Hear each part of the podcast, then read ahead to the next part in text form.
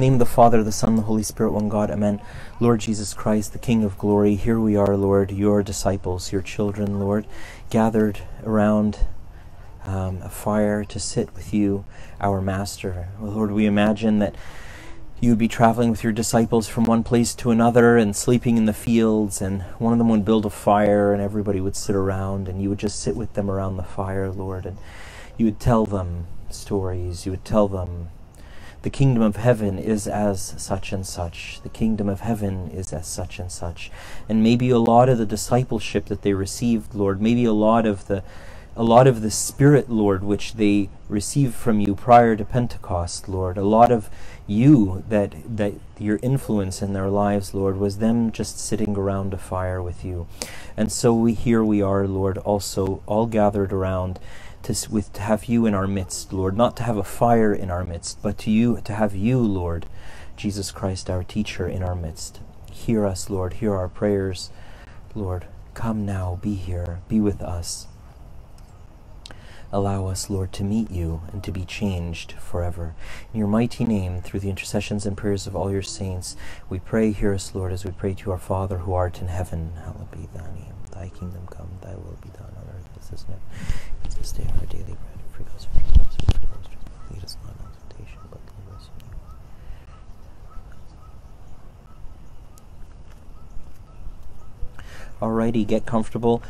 Um, this is uh, a very informal, intended to be a very informal event. Um, we've got some marshmallow roasting sticks, and we've got marshmallows, and uh, we've got stuff to make s'mores, um, and we'll be handing that stuff around during the talk. Don't feel like ashamed or shy to roast a marshmallow in the middle of the talk. You know, you wouldn't get up in the middle of a sermon in the middle of church and pull a granola bar out of your pocket and just start eating it. But this isn't this isn't a sermon in church. This is a bunch of friends sitting around the fire with Jesus. So, um, so it's intended to be an informal gathering and just an opportunity for us to gather together and hear us, hear a few stories and pray and worship God and and enjoy um, enjoy His company. And so, with that, we'll uh, we'll just uh, gently get started. Um, and and hello to all of our Facebook Live people watching on on uh, on Facebook Live. Um, Mary, can you do me a favor? Can you just uh, send the Facebook Live event thing on uh, on uh, WhatsApp event? And uh, actually, everybody else, I'll I'll invite you to just pull your phones out. Um, and go to St. Mo's St. Catherine's Church page on Facebook and find this Facebook live event and see um, and just pray right now while you're sitting here just close your eyes for a moment if you need to and ask god who who would who would have really wished to be here and can't. Um, and you can just send them you can just you can like it or you can share it or you can send it or you can whatever it uh, you all know more about that than i do. Um, and we'll just get started.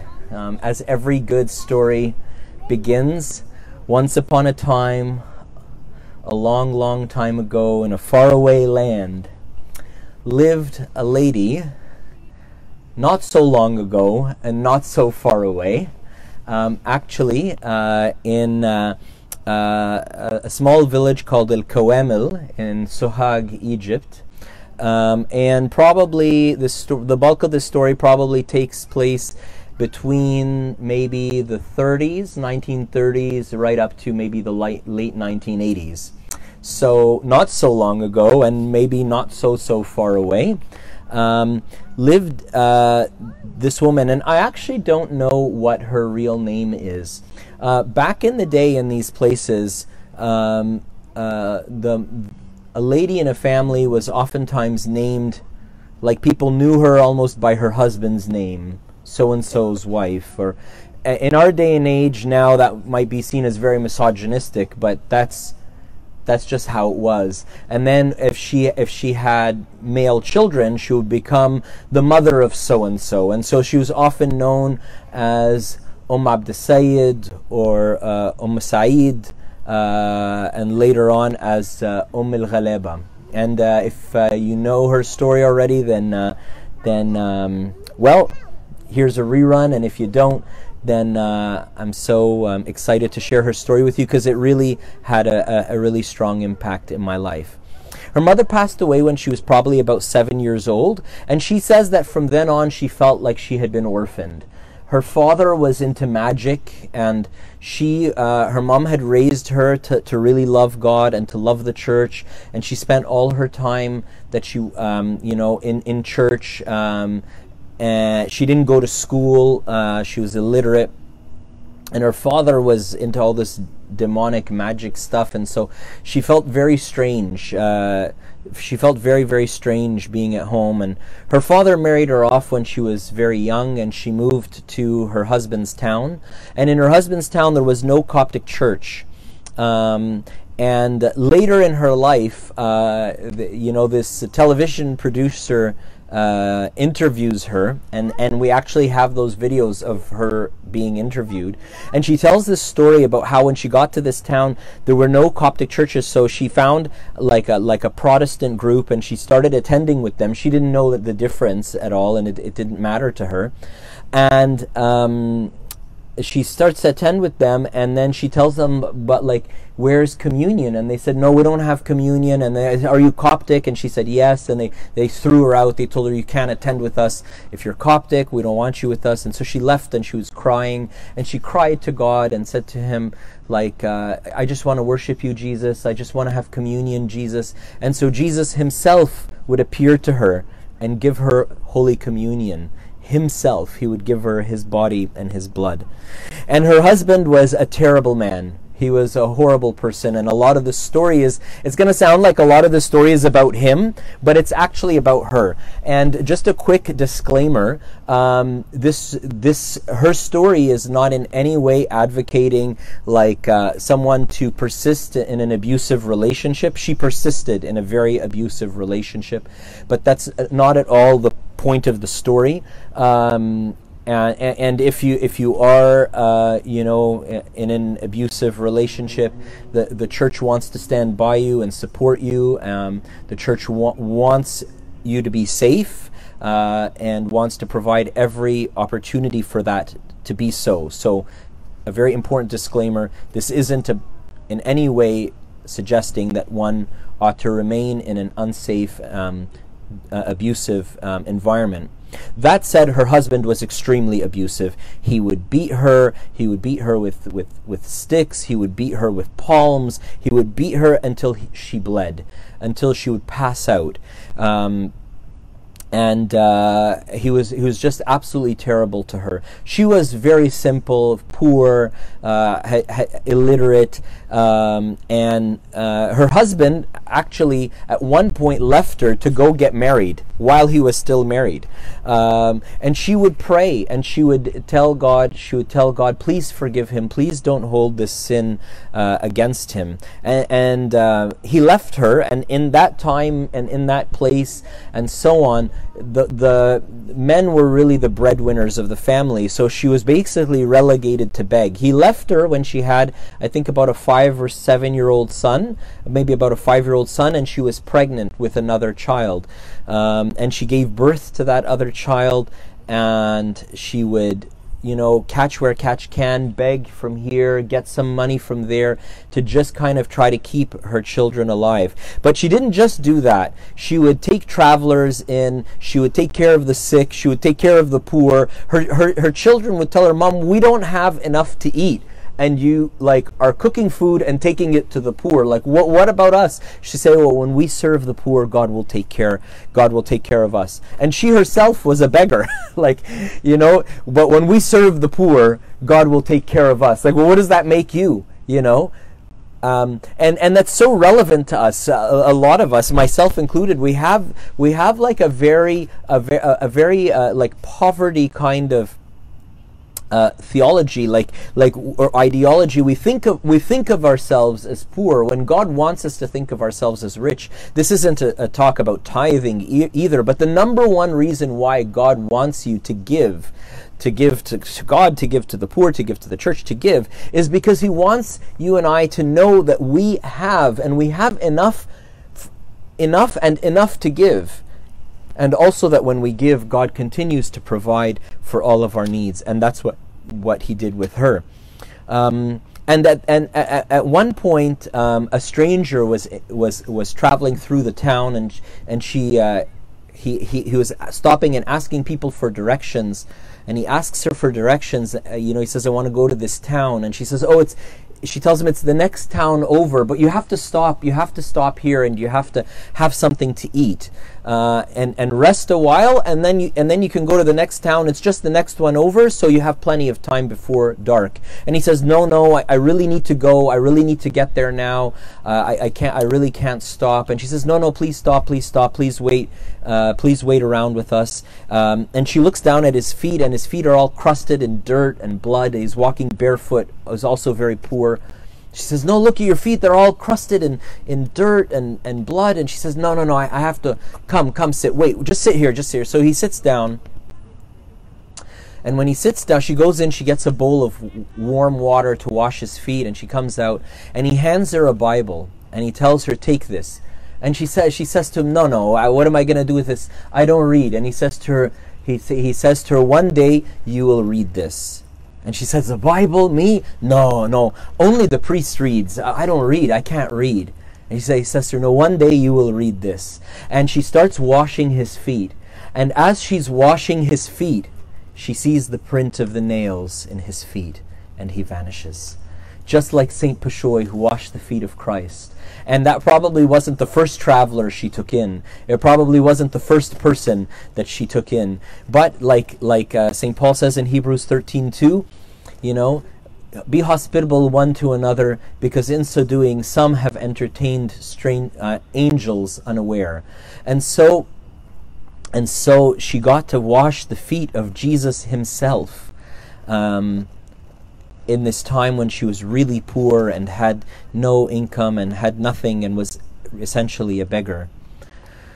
And she would gather the women of the town and the women from the other nearby towns, and she would sit with them and teach them the songs that she had learned in church. Uh, and she would um, and, and she she would gather them and teach them the stories from the Bible that she had learned off by heart.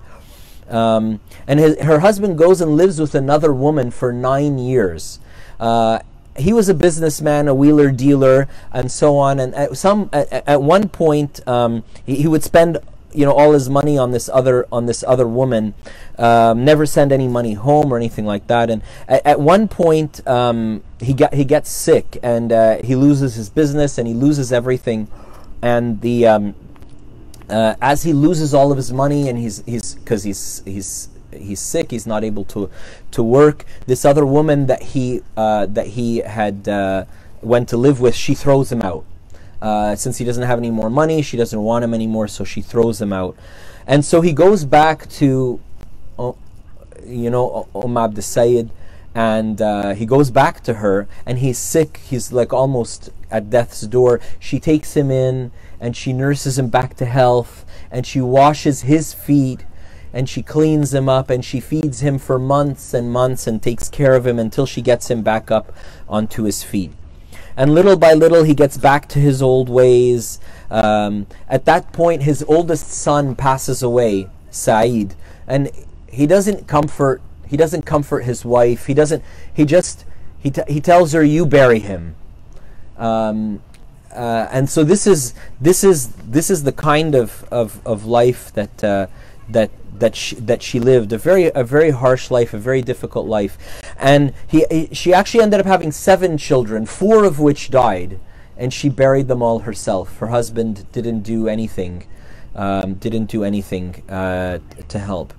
Um, and then when the war broke out with Sinai, at that point he was a carpet salesman, uh, and so he uh, he feared for his life, and so uh, he took as many carpets as he could carry, and he went up to Cairo uh, to, to seek a, a, better life for himself. And he was worried that he would get hit by missiles. Um, of course, it didn't dawn on him on, on, his mind for a single minute to think about his family, to think about his wife, um, and he left them. He left them in uh, in this small village, and he goes up to Cairo as a carpet a carpet salesman, and he he finds a job in a carpet shop there um, and he uh, he works hard there, and he saves all of his money. He doesn't send any of it back. and uh, uh, eventually uh, his eldest son, who's living with with uh, uh, Umm Sayyid, uh, says like like what are we doing here? We should go. We should go be with uh, with dad. Maybe there's more opportunity there. Maybe there's more this. Maybe there's more that. And um, she says no like this is this is our town. These are our people. Remember this isn't her town. This is her husband's town.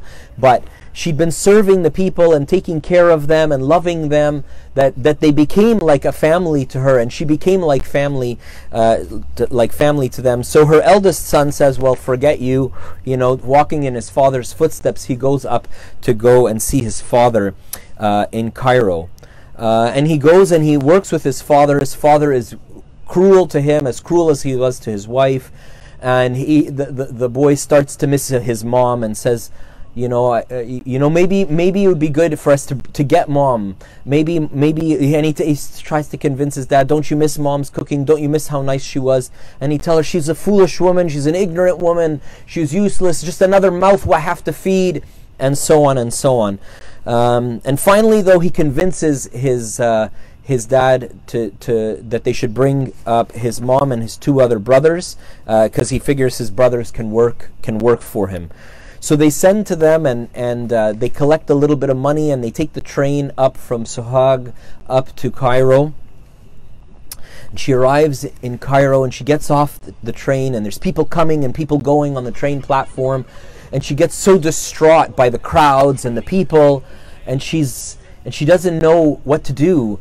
Uh, and, and she turns to Jesus, and she looks up to heaven and she says, Lord Jesus, what brought me here? I was good in my town and in my village, and and and what am I going to do and where am I going to go here? And so on. And this man bumps into her on the on the on the train platform. And he says to her he says to her uh, uh, uh, like uh, Hamdulillah bis salama Umm Abd Sayyid and she looks at him. She's so simple; it doesn't dawn on her why. How does he know her name? And she says, "She says, Alhamdulillah, Basalam is like welcome, you know, like uh, you know, welcome, safe travels, kind of." And so he, she he, she says to him, "Thank you, uh, but I don't know where I am. I don't know what I'm doing here." And he says to her, "Don't worry, I will be with you." And he puts his hand on her shoulder. Um, and he takes her hand with his other hand and again she sees the print of the nails in his hand and he vanishes in that moment. And she knows that Jesus himself is the one who called her to this place. It's not it's not her husband who called her or who brought her up but it's um but it's the Lord Jesus Christ who has welcomed her uh, welcomed her here and so they take up residence in Shubra. She she looks for a church to attend, and she finds Saint Nina's church in Shubra, Cairo, uh, and. Um, and her husband, of course, continues to be terrible to her there. Um, business goes bad, and and again he leaves them and he goes to Alexandria. He figures, you know what, people will always be hungry. Let me go become a fish salesman. So I'll go and see if I could sell fish uh, in Alexandria. And, and he goes there uh, and and and Umm Abd Sayyid starts to go and to try to visit people in their homes and try to do what she used to do in the village. And uh, the people make fun of her. Although they're poor, they make fun of her, they reject her, and she feels terrible. She's rejected by her husband, she's rejected by the, the, the, the, the poor in the area. Um, and she just doesn't know what to do. She goes to the church and she prays and she says, Lord Jesus, I just want to serve you. And you, obviously, I guess you want me here, but um, so show me, Lord, what you, show me, Lord, what you want me to do.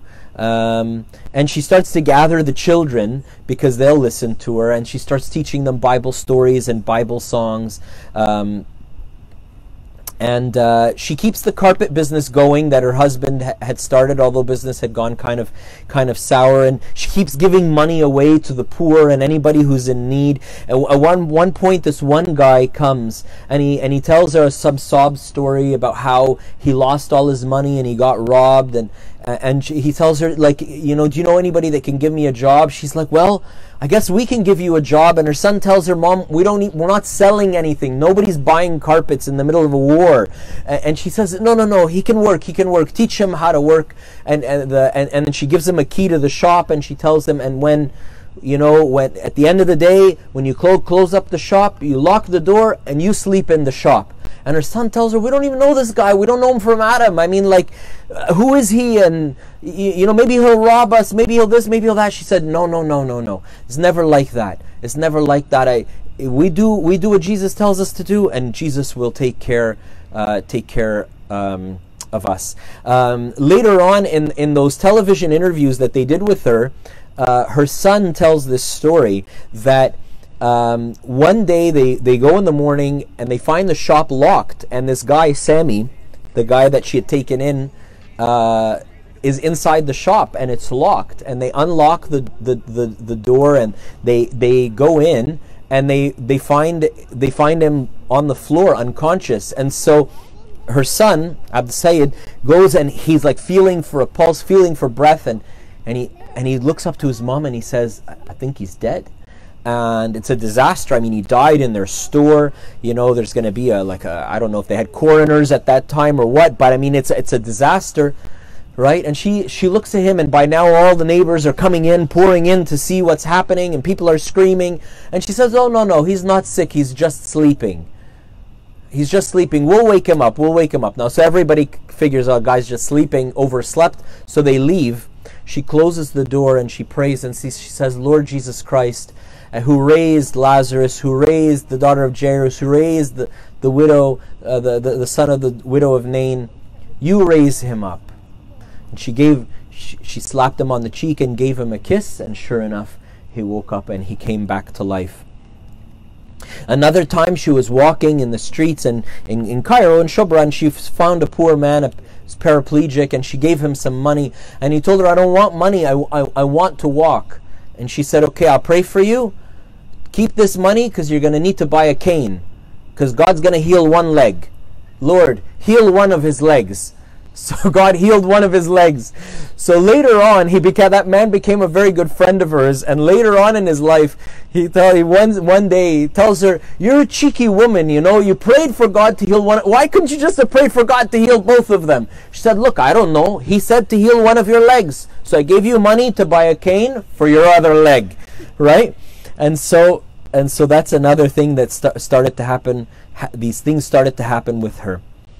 Um, she would she would help people get get married with the poor. Uh, is a big problem, especially for young men to propose to a, a, young woman. You know, you have no money. You have you you know. So she would she would, and her boys weren't married yet, but she would give money to other young men who were poor to help them to get married. She would find brides for them, um, and she was so she was so generous. Um, her husband goes to Alexandria and he tries to work and he gets he, he work business isn't going well. He gets sick, um, and he he gets terribly ill, and so finally he manages to come back to Cairo and and Umm Abd Sayyid hires a doctor and she pays for a doctor to come see him. And the doctor sees him and said says there's no there's no hope for him. Unless we take him to the ICU there's no hope for him. And they don't have money for him to go to an intensive care unit. So she just nurses him back to health at home. And as she's nursing him back to health you know like this is what like take 3 now of this right? She uh he starts to repent and he starts to come to himself and he starts to realize that that this is a really good woman and he has really done he has really done her he has really done her wrong and um, he starts to cry and she comes into the room she finds him crying and she says uh, she says to him what's wrong and he says to her I want to talk to a priest. She says to him, You want to confess? He says, Yes, I want to confess.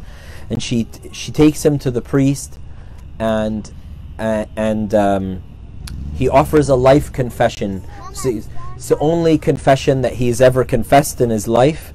Uh, he confesses for his whole life and all of his evil deeds that he did. And he gets so much peace. Uh, and he starts to tell his boys, you know, your mother is a real saint and she's a really good woman and she used to do this with me and she used to do that with me and he starts to, to tell his to, to tell his boys how good of a woman she is and that for, for them to take care of her. And then uh, a few days later he passes away. And she's so happy. She's so happy, not that he died, but that he got to meet God.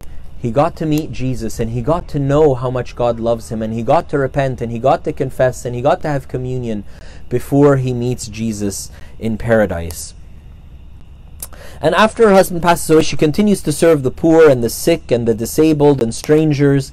And then another time, um, by now, people have gotten to know that this woman is not is is there's something special about her, and she wanted to visit uh, a lady who was dying um, in, in in in like a faraway uh, part of Cairo and she wants to go there and so she tells the priest and he says okay tomorrow after the liturgy we'll take holy communion and we'll go and visit her together.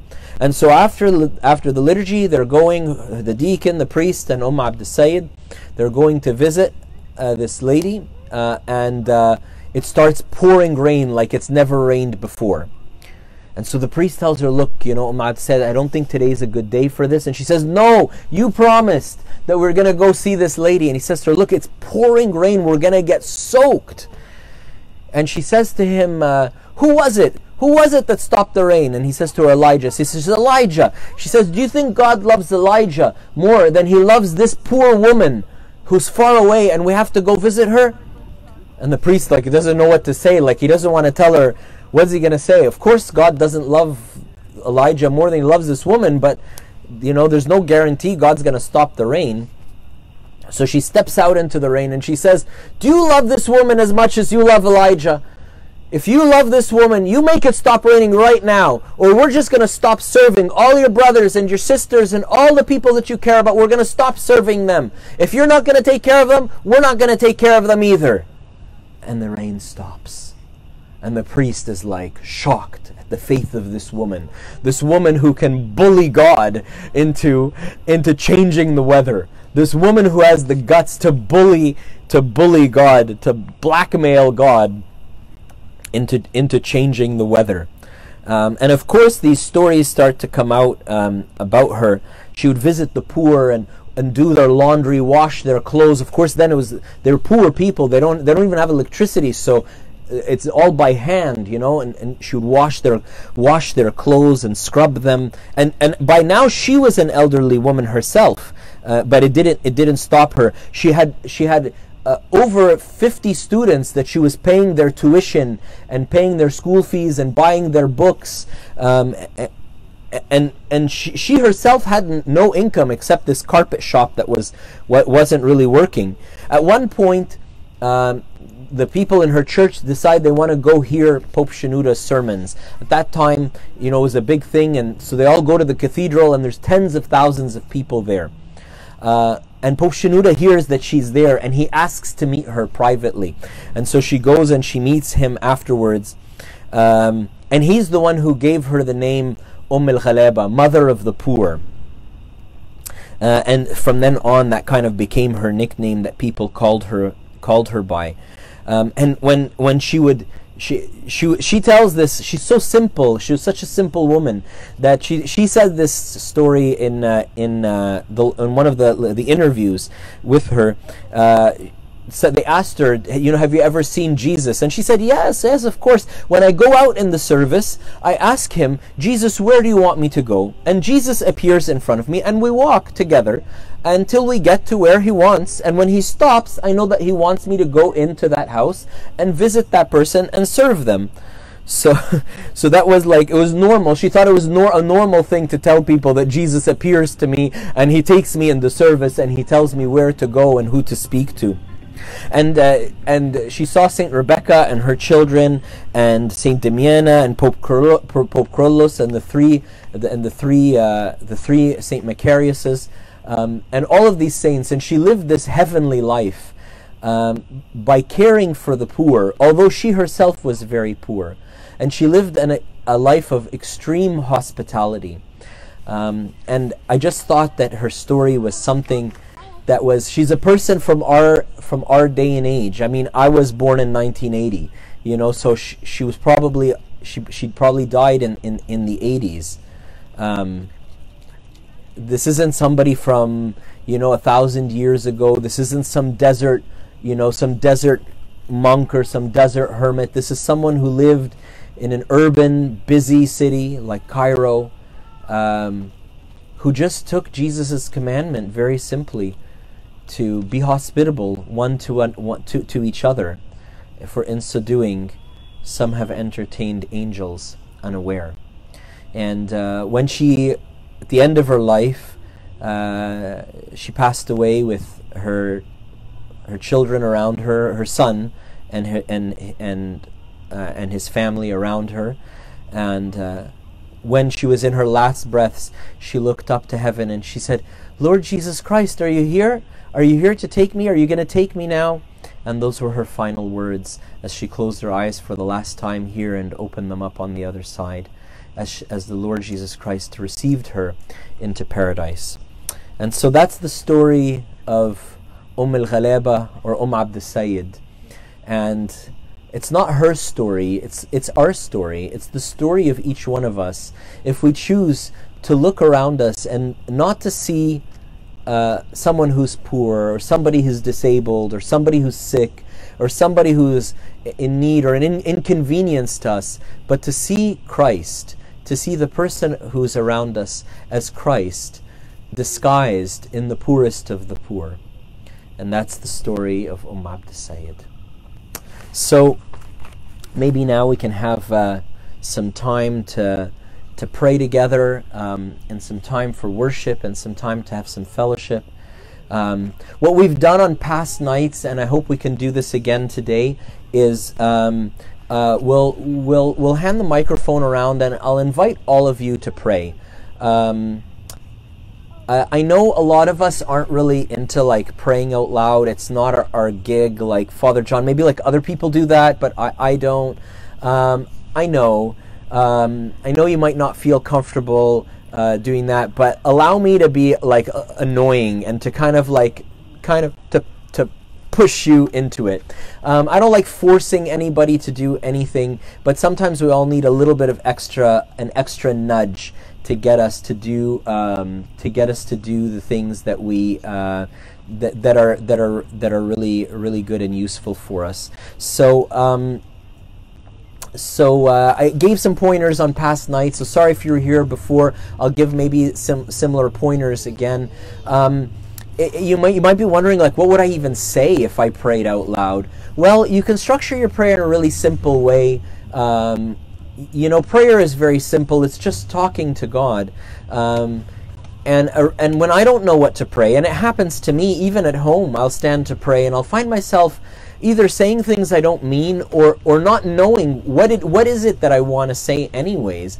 I'll pause and I'll stop and I'll think of prayer in three simple terms: thank you, I'm sorry, and please.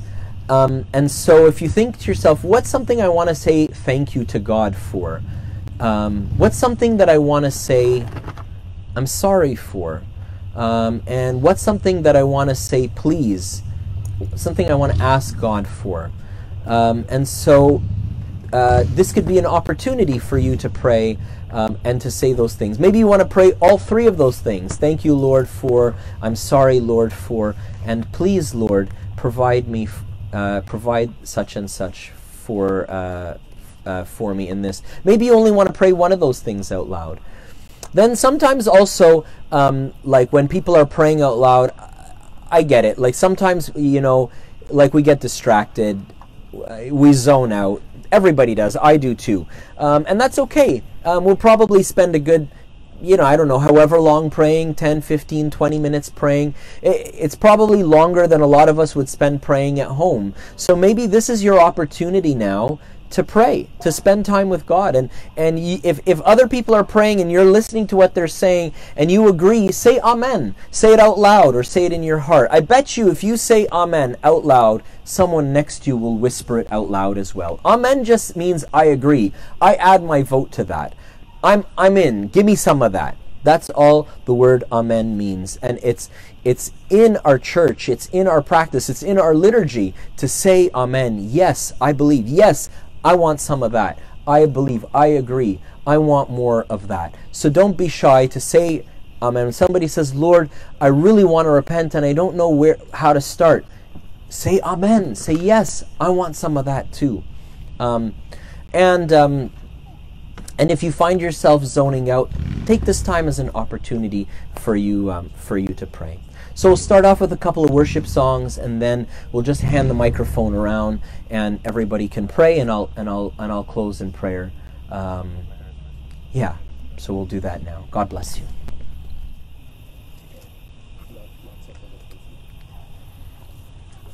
you.